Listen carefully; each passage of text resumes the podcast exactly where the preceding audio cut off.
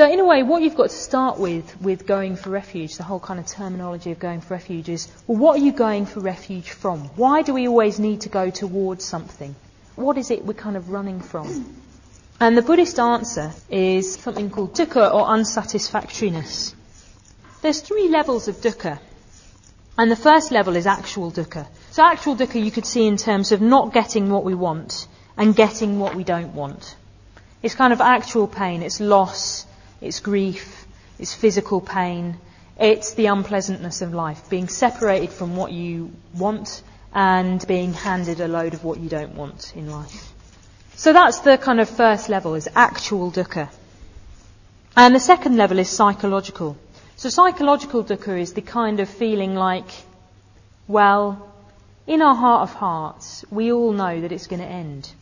So you can get everything kind of nicely the way you want it. But there's always that kind of seed of insecurity that actually you know that it can't last forever. My mum was telling me when she first started working, she got two weeks off a year. And she said most of the year she spent looking forward to this two weeks. And then when she got on the two weeks, she felt completely miserable because she knew it was going to end.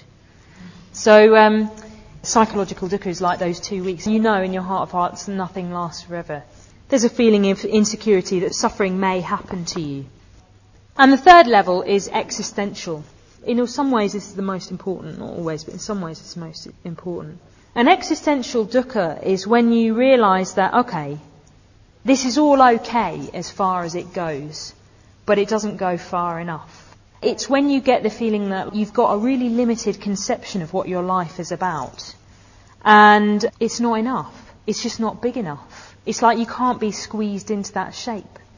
So you you know that feeling where everything's going really nice. You know, you've got a great job, got a great boyfriend, nice house, nice clothes. You're kind of quite psychologically healthy or whatever. And you're a bit bored. There's this kind of feeling of, yeah, and then what?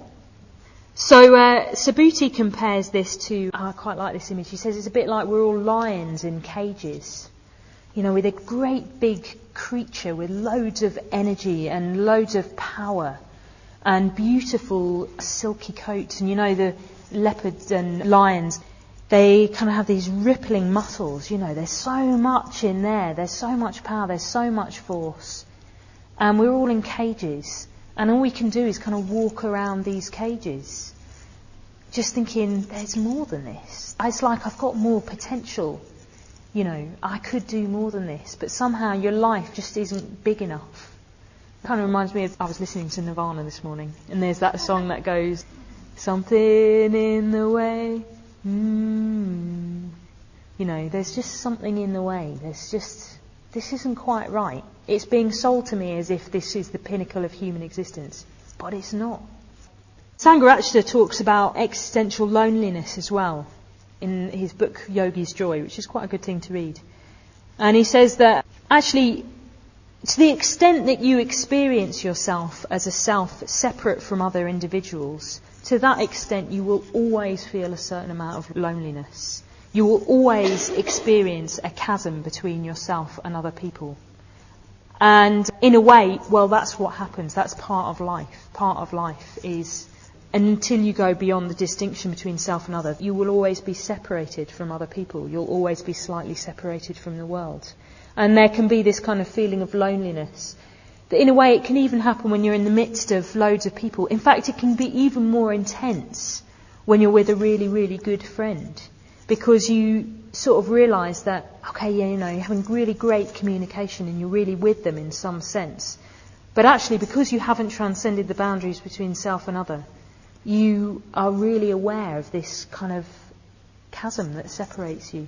I think the point is, you know, that dukkha is always there in some form or another. It's not that we never experience pleasure, because we do. We can sometimes have very, very pleasurable experiences. But particularly in our idle moments, there can be this nagging feeling that something isn't quite right. Quite a lot of the time, Buddhists, well, we do this thing. If you've gone on quite a few retreats before, in the end, you go on a solitary retreat. And it's really interesting, actually, because you don't have any distractions. You don't have a TV. You don't have a book. I mean, you do have books. But, you know, you don't have loads of trashy novels. You don't have mates to go down to the pub with And usually you're in a caravan in Wales and it's raining. So um, you're kind of left with, oh yeah, there's I've I cover this over, but there's always this nagging feeling underneath. Something isn't quite right. There could be just something a little bit more. So what we do is we try and get away from that feeling. A lot of our lives is spent running away from that feeling. What we do is we go for refuge from it.